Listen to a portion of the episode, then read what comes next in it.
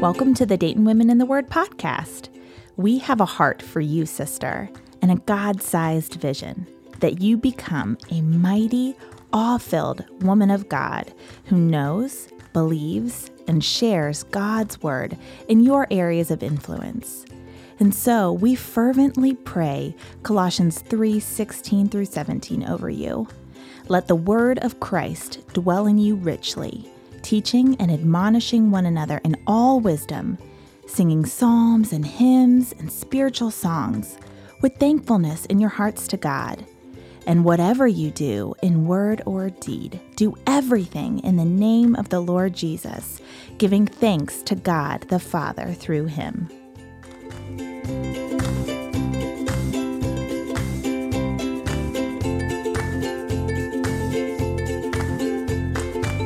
Friends. We hope you're enjoying the last few sessions of the Hosea study. It's hard to believe next week is our final session together. If you've participated in the study, whether in person or at home or as a volunteer, we would love to hear your feedback on how it went. Please visit DaytonWomenInTheWord.com slash Hosea survey. That's DaytonWomenInTheWord.com slash H O S E A S U R V E Y to take our survey. Everyone who takes the survey will be entered into a giveaway to win some awesome prizes. You can take the survey anytime from now until Monday, August 6th. Also, while you're over at the website taking the survey, tickets are now on sale for our live podcast event on September 22nd. Click over to the DaytonWomenInTheWord.com slash podcast live to get your tickets. We've got a limited number of tickets, so make sure you grab yours now before we sell out. We'd love to see you there. That's all for now. Enjoy session 7 on Hosea 11 and 12.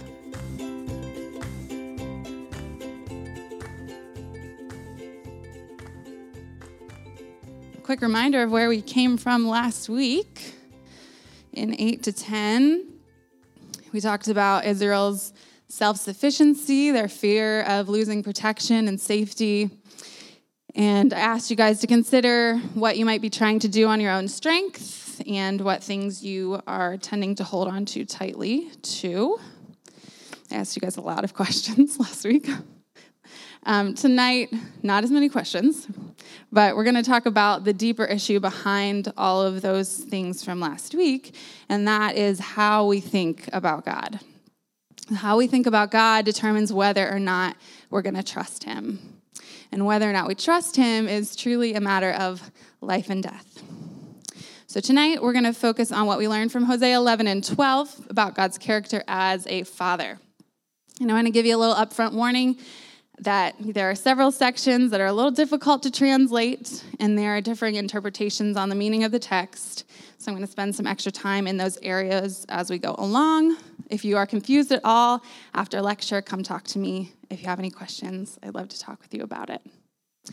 So, overview of tonight the first section, the first four verses of 11, the love of a father, um, 11, 5 through 11, the heart of a father, and then the last verse of 11 and chapter 12, the lessons of a father. And then we'll give you your last homework at the end. You guys just join me in prayer and we'll get started. Father, what a joy it is and a privilege to be able to call you that. Thank you for being our good Father who loves us, our perfect Father who does what none of our earthly fathers could do. A Father who is tender, kind, loving, caring. God, I just pray that we would see you um, with fresh eyes tonight as the Father that you really are, that we would learn more about your heart toward us and listen closely to the lessons that you have for us here in Hosea, and that we would respond and um, continue or learn for the first time to relate to you as a father and what that looks like in our lives. So meet us here tonight. Fill this room with your spirit in the name of Jesus. Amen. Okay. The love of a father. I'm going to read the first four verses of 11. When Israel was a child, I loved him, and out of Egypt I called my son. The more they were called, the more they went away. They kept sacrificing to the Baals and burning offerings to idols. Yet it was I who taught them, who taught Ephraim to walk. I took them up by their arms, but they did not know that I healed them. I led them with cords of kindness, with the bands of love. And I became to them as one who eases the yoke on their jaws. And I bent down to them and fed them. For the majority of our study of Hosea, we have been seeing God and Israel as spouses in a marriage. In chapter 11, we see him claim Israel not as a wife, but as a son. Now, this isn't the first time God has called Israel his son. The first time was way back in Exodus 4 22 to 23. God, I'm talking to Moses about his upcoming confrontation with Pharaoh. He says, Then you shall say to Pharaoh, Thus says the Lord, Israel is my firstborn son, and I say to you, Let my son go, that he may serve me. If you refuse to let him go, behold, I will kill your firstborn son. God is serious about Israel. He did whatever it took to get them out of Egypt, and he is a father that would do anything to save his kids. Now, this first section outlines God's character as a father by telling us what he does toward his kids. There are a lot of verbs in this section. So, we're going to walk through what God the Father does. The first thing he does is he loves. This is verse 1. God is first and foremost a loving father. He loves tenderly and he loves freely, as we'll read next week in chapter 14. He has loved Israel from the very beginning, from when they were young. It was his steadfast love, his Hesed love, that compelled him to rescue them from slavery in the first place. His love came to them before they had done anything to deserve it. He loves them and he wants them living free. Deuteronomy 7 8 says exactly that. It says, But it is because the Lord loves you and is keeping the oath that he swore to your fathers that the Lord has brought you out with a mighty hand and redeemed you from the house of slavery. Everything he does begins with his love. So God loves and he calls. It's verse 1 as well. God is a father who pursues, he calls for his children. We've seen this all over the book of Hosea. He wants them to return home and return to the family. Over the generations, he used the prophets, priests, and kings to call his people back again and again. So this is not just a one time call, not just here in Hosea. He gives them chance after chance after chance to come back. And what is the response of Israel to the call of this loving father? Verse 2 tells us they move further and further away from him with every call, and they continue to worship Baal. They are bent on turning away from him, like disobedient children that are blind to their father's love and his care and his sacrifice for them. God says in Isaiah 1 2, Children I have reared and brought up, but they have rebelled against me. Tim Chester gives us this picture. He says, Imagine young children running off in a park. Fearing for their safety, their father calls them back, but his shout frightens them. They fear the punishment of the Father, and so they run farther away. This is how we're to picture Israel. The more God called, the further Israel ran for him, ran from him. Why? Because they did not trust the grace of God. They did not see themselves as children. Malachi 1 6 uh, shows God using this father son metaphor as well. Says, A son honors his father, and a servant his master. If then I am a father, where is my honor? And if I'm a master, where is my fear? God is a loving father who deserves honor. God calls us to honor our parents in the fifth commandment. So, how much more does our perfect heavenly father deserve honor? The gospel writer Matthew quotes this verse in Matthew 2:15 when he's describing Joseph and Mary's escape to Egypt with Jesus to avoid Herod's plan to destroy him. Of course, Hosea would not have known that this was going to happen to Jesus. He was writing about Israel's past as a nation. Yet, God, in his awesome creativity, he fulfills this tiny little verse in the life of Jesus. Jesus is the Son, and he's called out of Egypt, just like Israel, the Son. Jesus embodied everything that Israel was called to be. He was the perfect Israel, he was the perfect child. He did everything that Israel failed to do. Like Israel, the nation, he was threatened. He was delivered from danger. He was called out of Egypt and brought back into God's land to fulfill the task that was marked out for him. In Christ, we take on the character of the perfect Son, and in Christ, we are perfect daughters. Do we think of ourselves that way? Do we remember that we are children of God?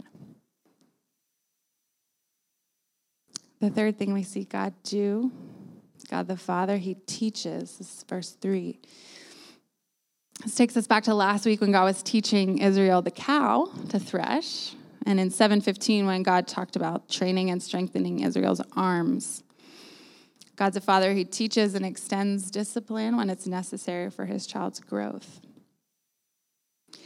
As Peter 2, or 2 Peter, I'm sorry, 2 Peter 1, verse 3 says, He grants to us all things that pertain to life and godliness. So he teaches us everything that we need to know for this life. God showed the Israelites their identity as beloved children of God when he brought them out of Egypt. The problem for the Israelites, and of course for us, is that they kept forgetting that they were children and lived like orphans instead. God the Father continues to teach us through his word and through his Holy Spirit, who is the ultimate indwelling teacher. We rely on the Spirit to remind us that we are no longer orphans, but we are God's kids, full members of the family. The next thing God does is carry, He carries us. Verse 3 says, God took them up by their arms, He carried them. A father must do a bit of carrying and bearing weight when he is teaching his child to walk. Now, the Israelites weren't believing this about God, that he was carrying them and protecting them. They forgot he was their father, and they ran to other gods for protection. It's as if they didn't think that he could carry all of their weight and thought they should call in a few extra gods to help them. They have forgotten the words of Moses in Deuteronomy 1 30 to 31. He said, The Lord your God who goes before you will himself fight for you, just as he did for you in Egypt before your eyes and in the wilderness, where you have seen how the Lord your God carried you as a man carries his son all the way that you went until you came to this place. The Lord carries us like a father who carries a son when he is too weary to walk. And his arms never get tired, sisters. He never tires of carrying us. Verse 3 also tells us that God is a healer, He heals. Verse 3 ends with God saying, Israel didn't recognize that He was their healer. This is another instance where the people have forgotten His words in Exodus 15:26, God literally called himself Israel's healer. Jehovah Rapha means the God who heals. We saw this healing quality back in Hosea 6:1 with God, the binder of wounds, and in 7:1 where he promised to heal them. And we've talked quite a bit this summer about God's intentions to heal us and restore us and bring us back into fellowship with him. And let's not forget Hosea 5 13, where Ephraim and Judah saw their wounds and he tried to get them healed in Assyria, but they couldn't get healed there. God the Father is a healer. He cares about his kids and he wants to see them healed and whole. He wants us to come to him alone for the healing and the wholeness. God also leads us this takes us into verse 4. We see a father here leading his child with kindness and tenderness. Our culture does not always associate kindness and tenderness with fatherhood, Perhaps many of you did not experience kindness from your earthly fathers. But isn't this just the type of father that all of us crave? One who is gentle with us, who leads us, shows us the way we should go with patience and with grace, coaxes us tenderly forward, leads us toward what is best for us. In John chapter 6, verse 44, Jesus says, No one can come to me unless the Father who sent me draws him. God the Father coaxes us tenderly toward Jesus.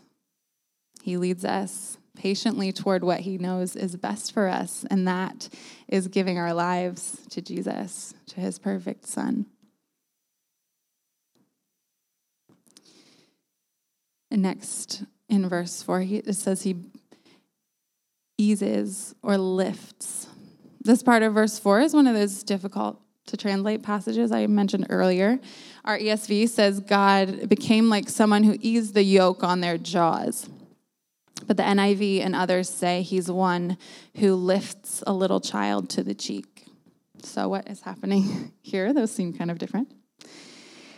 Hosea could very well be returning to the agricultural metaphor from last chapter. This is where the ESV lands, but the Hebrew word for yoke and the word for child have the same consonants. And so the NIV translators chose to land with child. You don't have to agree with me, but I like the NIV here. I think the tender image of the father lifting up his child to the cheek fits with the earlier picture of God taking up the child in his arms. You can't just picture a loving dad like nuzzling his child to his cheek or giving some Eskimo kisses or something like that, right? I feel like that um, fits in with the fatherly metaphor. But God doesn't just lift his kids up for a cuddle, he also comes down to his children. He goes both ways, up and down. He gets down on their level. He came down to Israel in the wilderness, in the pillars of cloud and fire, and he came down to meet Moses at Mount Sinai. He bent down to his children in the most extreme way when Jesus became a human. Emmanuel, right? God with us. He bent down to be with us. God will do whatever it takes to get close to his kids. And the last attribute of God's fatherhood that we find in this passage, of course, there are many more, but the last one here is that he feeds. God's a father who cares about and meets our needs. He feeds us physically and he feeds us spiritually too.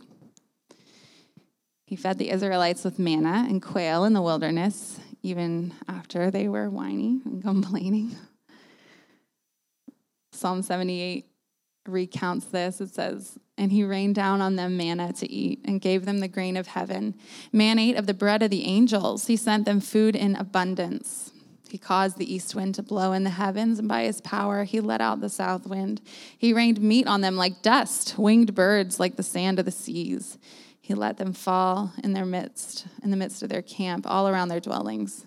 They ate and were well filled, for he gave them what they craved. God feeds us now with his word.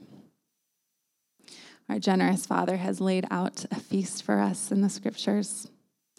If only we will come to the table and eat. We are at the table tonight. So, God shows himself in this passage as a loving father who's calling out to his kids, teaching them, moving forward toward them, carrying them, feeding them, all these things. This is how he wants the Israelites and us to think about him. He wants us to think about him as a father. The Israelites responded to their father by moving further and further away from him in rebellion. And we'll see in the next section just how heartbreaking that was for him. But first, let's consider together how are we responding to the love of our Father God?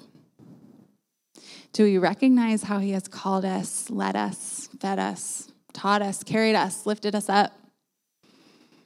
Do we actually believe that He loves us this tenderly? that He's the one who taught us everything we know and caught us all those times that we fell and gave us everything we ever needed and then some.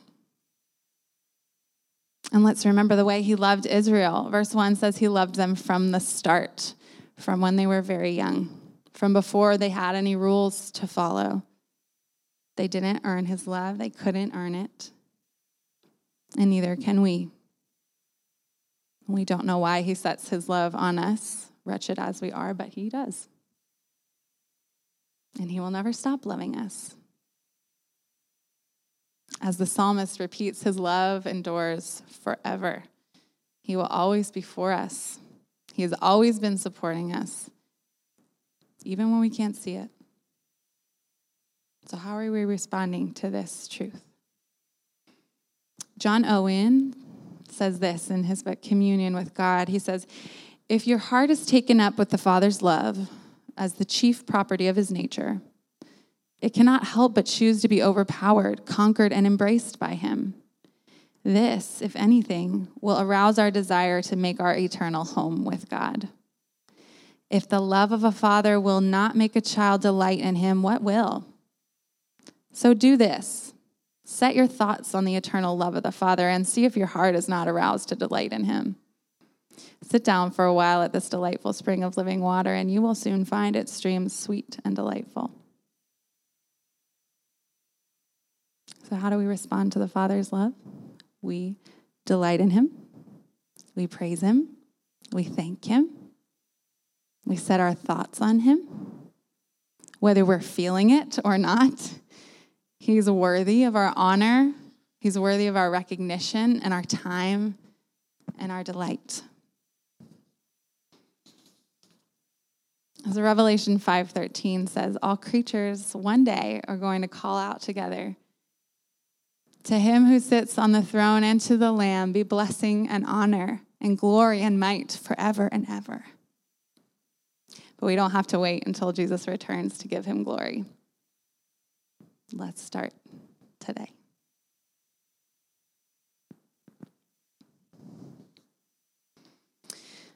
So you see what God does as a father. And this next section is going to show us a little bit more about his heart,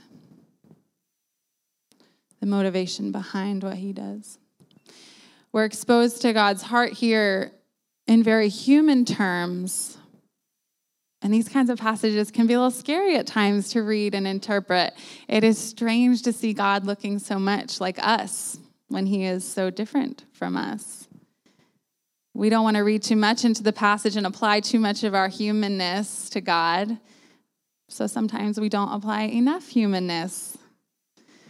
There are many ways that God is not like us, but there are also ways that He is. We are made in His image, after all, so we must have some things in common. I've split this up into three sections God's broken heart, His compassionate heart, and His confident heart. I'm going to read verses 5 through 7 for us. They shall not return to the land of Egypt, but Assyria shall be their king, because they have refused to return to me. The sword shall rage against their cities, consume the bars of their gates, and devour them because of their own counsels. My people are bent on turning away from me, and though they call out to the Most High, he shall not raise them up at all.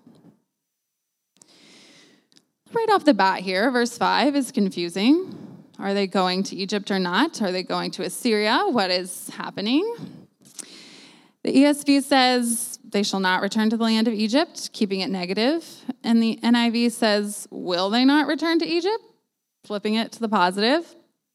We know from the rest of Hosea and from history that Israel as a nation does not literally return to Egypt, but they do metaphorically because they're returning to slavery. So they will indeed go to Assyria, and it will be like Egypt for them there.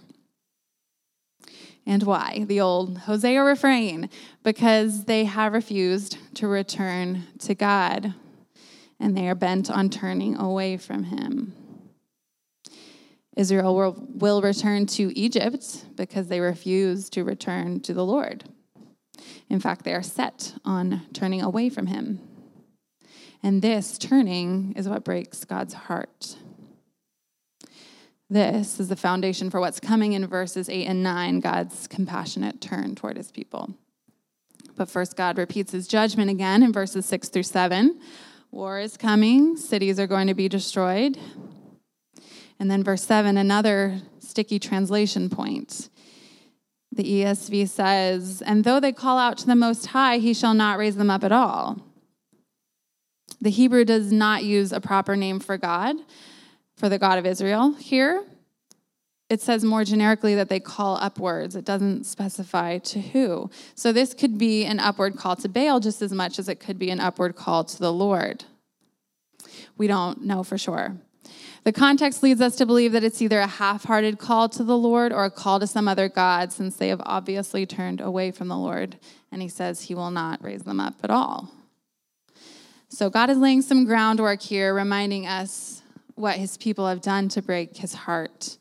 They've not returned to him, their father, the God that's always loved them deeply and rescued them. God is broken over this. Then into verses 8 and 9, this is where we really see the merciful heart of God coming through. So, hear the love of a father in his words. How can I give you up, O Ephraim? How can I hand you over, O Israel? How can I make you like Admah? How can I treat you like Zeboim? My heart recoils within me. My compassion grows warm and tender. I will not execute my burning anger. I will not again destroy Ephraim. For I am God and not a man, the Holy One in your midst, and I will not come in wrath. So, to understand exactly what God is saying here, we need some context. Admah and Zeboim were among the cities that were destroyed with Sodom and Gomorrah. You can read the story of Sodom and Gomorrah in Genesis, starting in chapter 13, and there are bits extending all the way through to chapter 19. But basically, these two cities are used throughout the Old Testament to um, be examples for God's judgment, most specifically, judgment by fire. And the same is true here. God's just explained why his people deserve complete judgment, but his heart cannot take the idea of destroying them. So when God thinks about treating Israel like he treated Admah and Zeboim, total destruction of the cities, his heart is changed. It's moved toward compassion and not anger. He doesn't want to destroy his people. The phrase that's used when talking about what God did to those cities is the word overthrow. The Hebrew word is hafak. It means to overturn, recoil, change, or turn over. There's a turning happening. I have a few examples on the slides that you can look up later Genesis, Deuteronomy, and Amos of some uses of that word, hafak. And God, use, God uses that exact word in verse 8. He says his heart is hafakt within him, his heart is overthrown. So instead of overthrowing Israel, like he overthrew the cities, his heart is what is being overthrown. God is so clever with his words, isn't he? Unlike the Israelites who cannot seem to make a turn toward God, God is deciding to still make a turn toward them. This is what a real loving relationship looks like, right? This is the way of Jesus. When we're hurt or ignored or left alone, we get to make the choice to keep pursuing, to keep loving, to keep moving forward toward the other person, even when they've greatly disappointed us or hurt us or broken our heart. This is one practical, although difficult, way that we can image Jesus in our lives. And this idea reminded me of a prayer that I pray often when I'm feeling overwhelmed in marriage or parenting or relationships of any kind, when I'm tired of the difficult work of relationships, uh, when I want to escape and disengage from people, I ask God to help me move toward them in love instead of running away. I ask Him to help me do the opposite of what I want to do. And this is how God loves. And I need His Spirit desperately to move forward toward people in love. God confirms for us in verse 9 that he's not going to destroy his people or act in anger. He says he's God and not a man, the Holy One in your midst. Now, I don't know about you, but this was surprising to me. I thought, like, what does God's holiness have to do with this?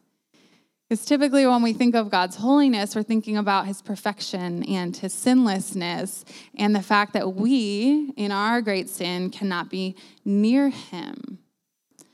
But verse 9 says, The Holy One is in their midst, and he will not come in wrath. So, how, what, how does that work? Well, it's just like he says, it's because he is God and not a man. As God, he is distinct, he is different than us. He deals with things differently than we would. He deals with his anger differently than we would. We choose resentment or revenge when we are angry, but God chooses grace. Like, what in the actual world, you guys? he is so unbelievably compassionate. So, then is God actually going to judge or is he going to save or both? How do we reconcile God's desire to judge here and his desire to save? As humans, like, we can't really hold those things together. And this is what Chester has to say about it. He says, God's determination to judge and his determination to save sit uncomfortably beside each other in Hosea, almost as if God cannot make up his mind. But they are resolved at the cross. At the cross, God's determination to judge and his determination to save are both realized. His judgment does not compromise his mercy, and his mercy does not compromise his judgment. So, yes, these two ideas are difficult for us to reconcile, but who are we to question God? His timing, his methods, whether or not he decides to turn in compassion. We know that none of us deserve mercy and all deserve wrath. So every compassionate turn of God is grace. Every saved soul by the cross of Jesus is 100% grace. None of us deserve to be saved, but he sets his love on us and chooses us. It is a great mystery, a profound mystery. And the only way I know to respond is praise. Romans 9 says, But who are you, O man, to answer back to God? Will what is molded say to its molder, Why have you made me like this? Has the potter no right over the clay to make out of that same lump one vessel for honorable use and another for dishonorable use? What if God, desiring to show his wrath and to make known his power, has endured with much patience vessels of wrath prepared for destruction, in order to make known the riches of his glory for vessels of mercy, which he has prepared beforehand for glory, even us whom he has called, not from the Jews only, but also from the Gentiles. So it's hard for us to understand exactly the nuts and bolts of how all of this works. But we know for sure that God's heart toward his people is merciful one. It's a heart that moves in compassion toward his children. It's a heart completely different than a human heart, but deeply loves the flawed human hearts of his children and wants those hearts to be turned toward him. This is the heart of a father.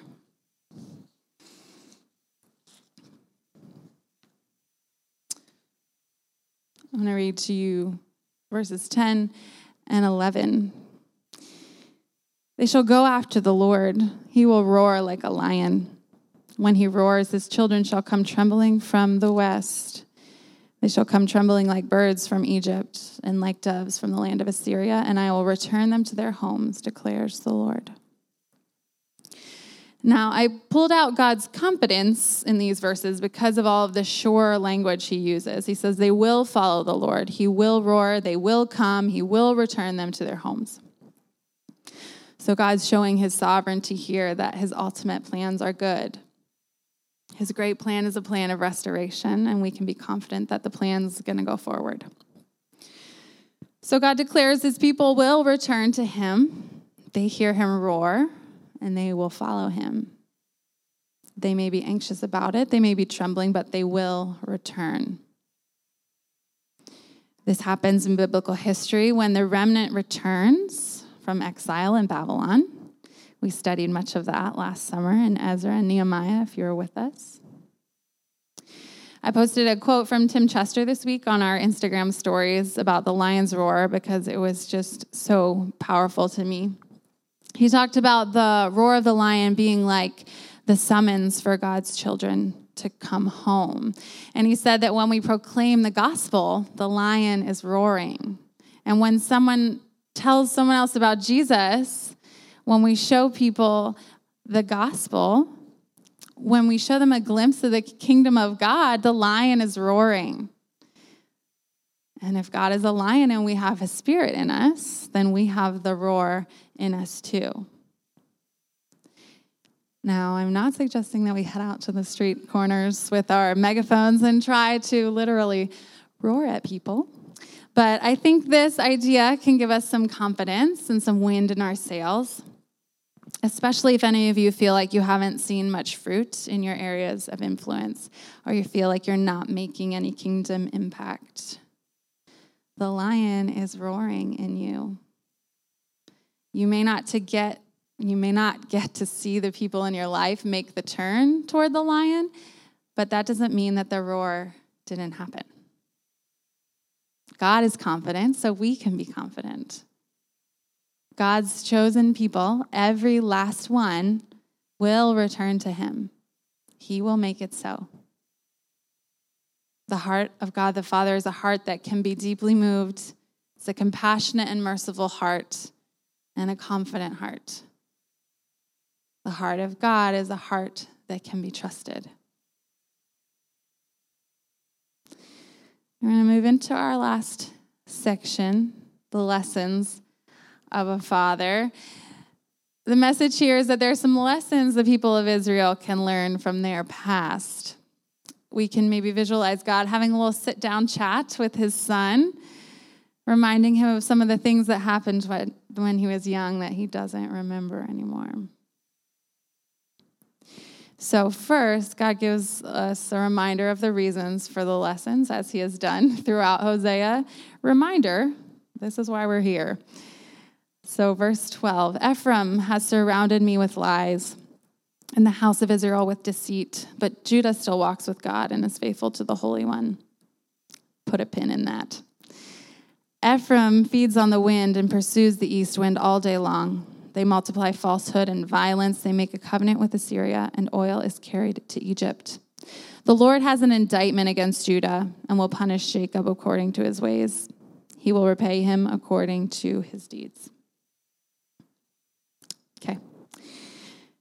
This section starts describing the Israelites as liars, deceitful, and violent. This is important to remember, not that we don't already know, but it's the backdrop for the story that Hosea is telling about Jacob. This disobedient behavior is why God is having the sit down chat through Hosea and other prophets of his time as well. Before we move into that, let's first stop and talk about the second half of chapter 11, verse 12. And I'm going to nerd out a little bit on this, you guys, so stick with me. Translators differ here in a way that completely changes the meaning of the verse. And so I really wanted to talk to you guys about it. I felt like I couldn't breeze past it. The ESV says, But Judah still walks with God and is faithful to the Holy One. The New King James agrees with this, but the NIV and the NASB translate it in the opposite way. They say that Judah is unruly against God, even against the faithful Holy One. Those are two opposite, completely different meanings. Yet another translation, the CSB, falls somewhere in between. It says, Judah still wanders with God and is faithful to holy ones.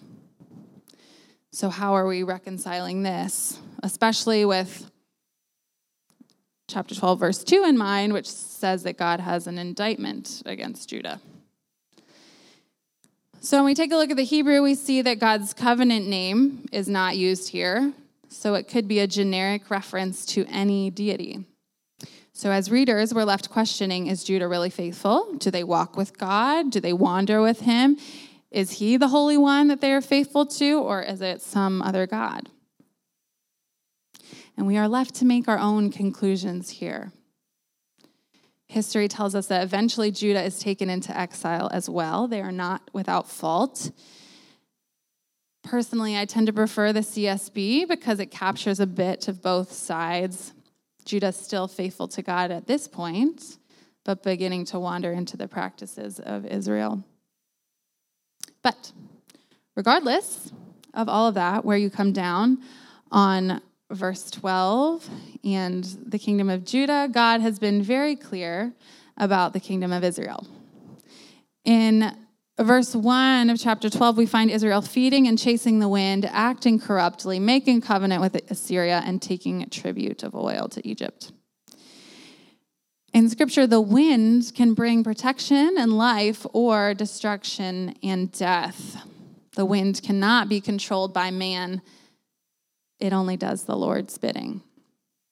We don't have time to talk all about the wind tonight, but if you want to do some further study on the wind, there's a couple verses about wind um, in the protective, life giving sense, wind in the destructive sense, and then the east wind specifically, which is what um, we see here. But what we need to know is that wind is elusive, it comes and it goes. Israel is depending on relationships with these other nations that are elusive and temporary, like the wind. As I said, this is the backdrop of God's upcoming lessons for Israel. He's reminding the reader, the hearer, what Israel is like. Israel is a liar, a deceiver, an opportunist, pursuing worthless alliances and engaging in violence. 12:2 says God is bringing another court case against the people. Back in chapter 4, his case was against the inhabitants of the land, and now it's against Judah specifically. He declares they will be punished and repaid for what they've done. And with this backdrop in place, God moves on now to his lesson about Jacob. So, all the Genesis things happening here, I'm going to read to you um, verses 3 through 6. In the womb, he, referring to Jacob, took his brother by the heel. And in his manhood, he strove with God. He strove with the angel and prevailed. He wept and sought his favor. He met God at Bethel, and there spoke, God spoke with us. The Lord, the God of hosts, the Lord is his memorial name.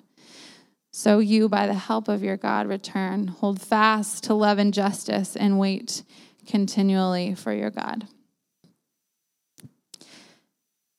God says in verse 2 that Jacob is the one he's going to punish. And I said, wait a minute, what does Jacob have to do with anything? Let's do a quick family tree. Abraham was the first father of God's people. He had a son, Isaac, and Isaac had two twin sons, Jacob and Esau. Esau is the older brother, so he would typically get what is called the birthright. The oldest son of every family would typically receive the greatest blessing financially and spiritually. But as verse 3 reminds us, Jacob grabbed a hold of Esau's heel in the womb. We read the story in Genesis 25. The name Jacob means he takes by the heel or he cheats. And this character trait followed Jacob throughout his life. He became known as a deceiver, a trickster, an opportunist. Already we can see some parallels between Jacob the man and Israel the nation. Jacob grew up and, with the help of his mother, devised a scheme to steal the birthright from Esau. And in Genesis 27 36, Esau cries out, Isn't his name rightly Jacob? He Jacobed me. That's what the Hebrew says. But this deceiver's name was eventually changed from Jacob to Israel. That new name can be translated wrestled with God or contends with God or God prevails. We read in Genesis 32 28 that he gets this new name because he struggled with God and with men and prevailed. There's a change that happens in Israel, the man. Will there be a change that happens in Israel, the nation? Verse 4 says Jacob met God and heard him speak at Bethel. This is referring to the dream Jacob has in Genesis 28. And then his return to Bethel in Genesis 35. What's important for us to learn here is that God's responsible for the change in Jacob. God changed him from deceiver to receiver of visions. God is the change agent in Jacob's life, and he'll be the change agent for the nation of Israel. And who is this God? The Lord, Jehovah, the God of Abraham, Isaac, and Jacob, the God of armies. This is how God wants them to remember him a God full of power and promises. And we can hold that together with his fatherhood. In verse 6, Hosea calls them again to return, but with the story of Jacob in mind, with the help of their God, the God of armies.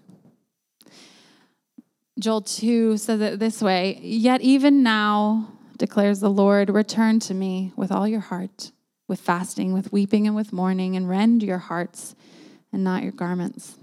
Return to the Lord your God, for he is gracious and merciful, slow to anger, and abounding in steadfast love, and he relents over disaster. Return, hold fast, wait continually. This is the call of Hosea to the Israelites and to Judah and to us. This is also reminiscent of Micah 6 8. He has told you, O man, what is good, and what does the Lord require of you but to do justice and to love kindness and to walk humbly with your God. We are not left wondering what God wants us to do. He wants us to come back, He wants us to turn toward Him. He wants us to grab hold of love and justice. He wants us to trust Him and wait on Him always, always believing in Him, expecting Him to show up, hoping in Him. This is also the call of Jesus repent and believe.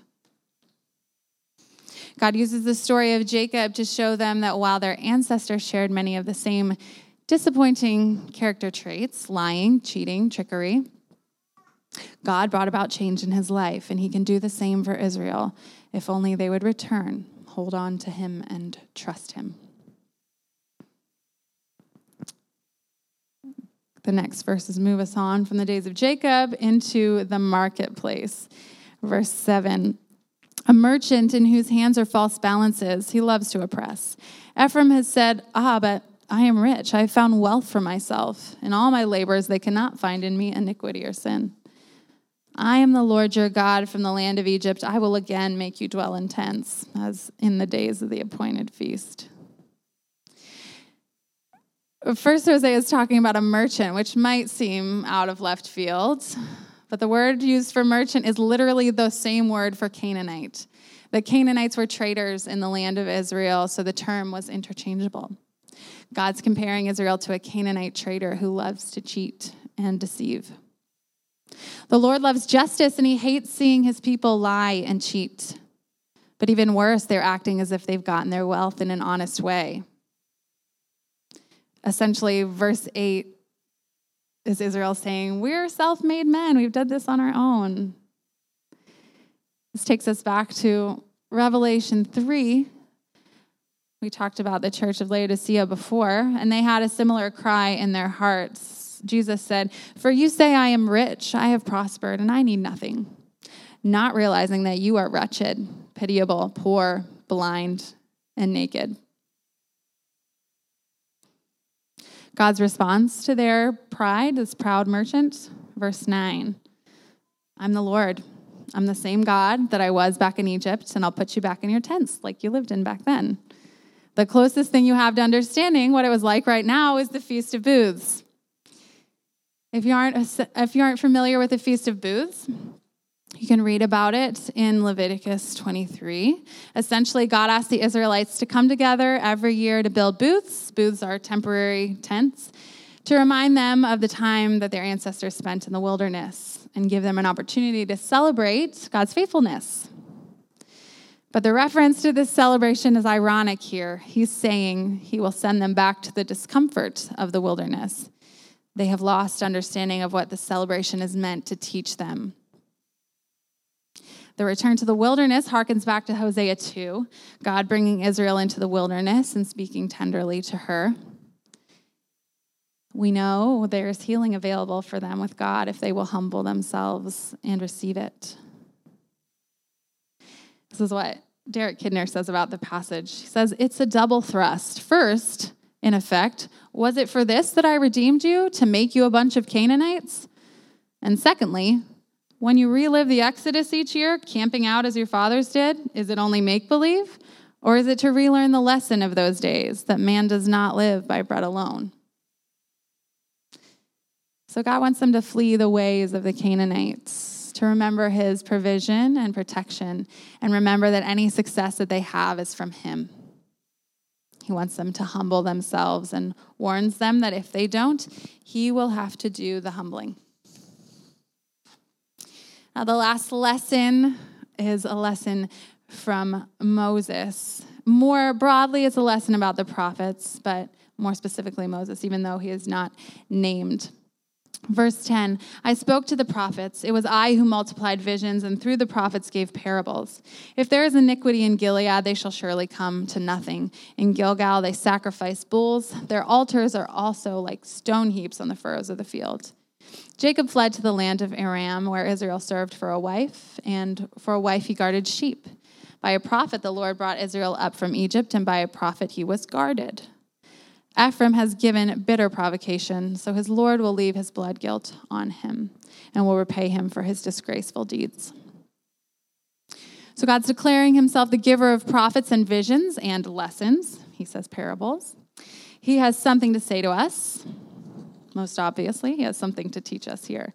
Now, this isn't God's first reference to the prophets in Hosea. Uh, in, back in chapter 9, verse 7, I didn't spend much time on it in that lecture, but Hosea talks about how the prophets are regarded as fools and madmen, though they are meant to be God's watchmen and messengers. The prophets during this time were hated and mocked. Kidner says the prophets were sent to make men think, to confront them with the signs of their own times and with the living God. And I'd go as far to say the whole message of Hosea is a confrontation for the Israelites with their time and with their God. Now, in verse 11, God brings in Gilead and Gilgal, naming actual places that are about to receive judgment. The main thrust of his argument here is that sin leads to ruin. He says that their altars are meaningless, like a pile of stones at the edge of a field. This is part of the message he's trying to get across through the prophets. Sin leads to ruin. In verse 12, he throws back to Jacob, but only as a stepping stone to get us to the lesson of Moses. He's focusing on Jacob's shepherd years, his sheep tending years. In verse 13, God says that a prophet, that's Moses, brought Israel up from Egypt and tended them as a shepherd tends sheep. God appointed Moses as a tender shepherd of his people. This is a very fatherly move. He's reminded them that he's sent prophets and leaders to help and guide them, but they have chosen to follow other leaders and gods of their own making. Now we end in verse 14 with God declaring that Israel has provoked bitter anger in him by not listening to the prophets. Israel will remain guilty and receive the due penalty for their disrespect and for their lack of loyalty. God's reminding them that He used Moses and the prophets for generation after generation to guide them and to warn them they would do well to listen to His prophets and not to write them off. If they don't listen, they'll bear the consequences. Now, all across the chapters tonight, we've seen the character of God the Father his tender care, his long suffering, his merciful heart toward us, his desire to teach us and to warn us through the prophets. But why does God want us to consider his fatherhood, anyways? Why does he want his people to know about his tender heart and listen to his fatherly lessons? I think it is because his kind, tender fatherhood is what will ultimately turn his people back to him. Romans 2 tells us it's God's kindness that leads us to repentance. When we see his love for us, his care, his tenderness, his kindness, we want to turn toward him. We want to stop doing what we've done that's hurt him. We want to return his kindness with honor and respect and love. God knows this, so he reminded his people over and over that he's a loving dad. And he has a heart that's bent toward mercy, a heart that relents when he thinks about just how much he loves us. God the Father's arms are open wide to receive his wayward children. Hear the description of the Father in the story of the prodigal son in Luke 15. This is how God receives us.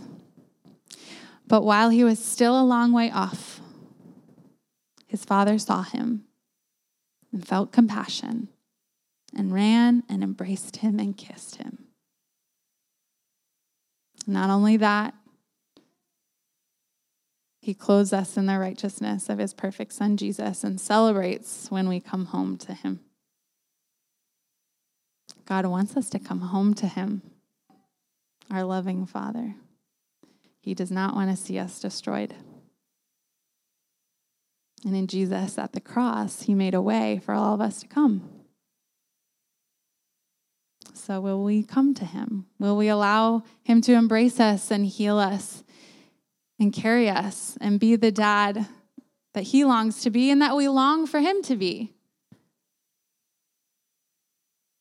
I'm going to end by reading Isaiah 12 over us because I think this is just what a repentant response to God looks like. It says, You will say in that day, I will give thanks to you, O Lord. For though you were angry with me, your anger turned away that you might comfort me. Behold, God is my salvation. I will trust and will not be afraid. For the Lord God is my strength and my song, and he has become my salvation. With joy, you will draw water from the wells of salvation, and you will say in that day, Give thanks to the Lord, call upon his name, and make known his deeds among the peoples. Proclaim that his name is exalted. Sing praises to the Lord, for he has done gloriously. Let this be made known in all the earth. Shout and sing for joy, O inhabitant of Zion. For great in your midst is the Holy One of Israel. Pray with me. Lord, we give thanks to you for turning your anger away and comforting us instead for becoming our salvation through Jesus, for taking away our fear, for being our strength and our song. We give thanks to you, Father, for all that you have done on our behalf.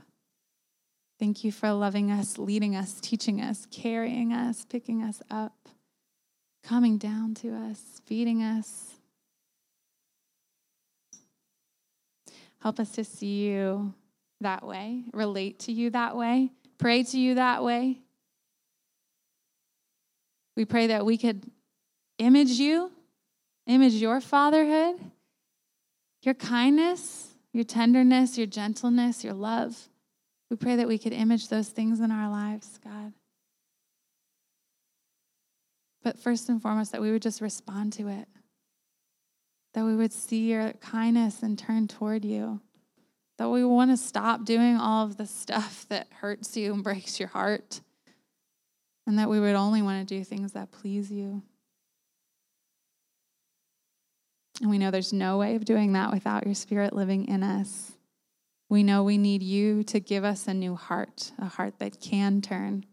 So we thank you for all of us in this room who have been given a heart that can turn toward you. So we pray that they would.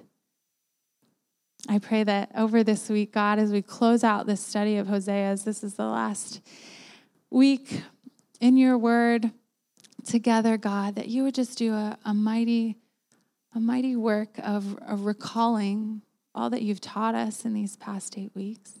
That you would leave us with a beautiful and true picture of who you are, the way you love us as a father, the way you love us as a spouse. Your Hesed love, your steadfast love, God. I pray that we would take these lessons that you've taught us, that you've bent down to teach us, and that we wouldn't just tuck them away, but we would apply them to our lives. We would teach them to others.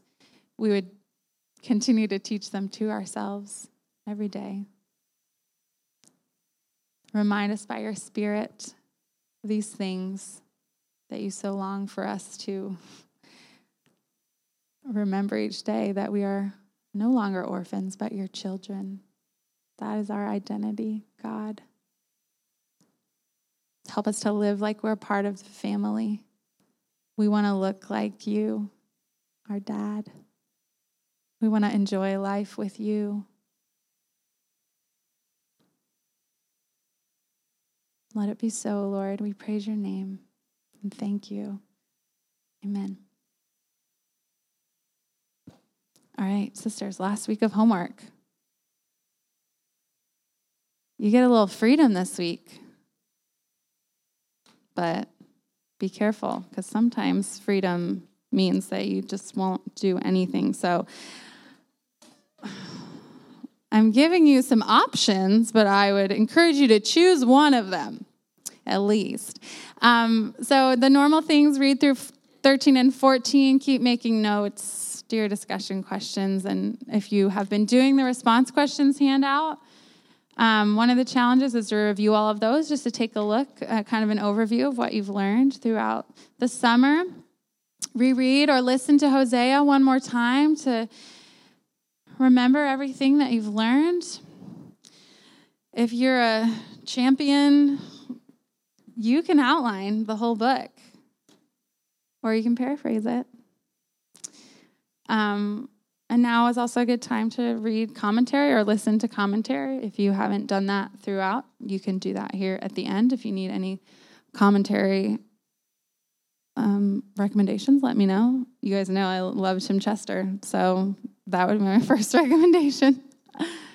um, but yeah, I just encourage you guys to reflect this week over what you've learned this summer. If there's anything that you missed, a week that you missed, or something like that, you want to go back and spend more time, I encourage you to do that this week. But for sure, don't miss session eight, guys. It's going to be good. We're going to celebrate everything that God has done. We're going to look forward to what He has ahead for us. So I'm excited.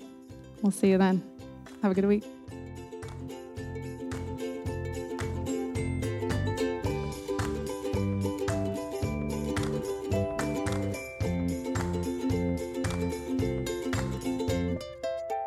Thank you for listening to the Dayton Women in the Word podcast. For more resources and encouragement about how to go deep in God's Word, visit us at DaytonWomenInTheWord.com on Instagram and Facebook. May you dwell richly in His Word today, sister.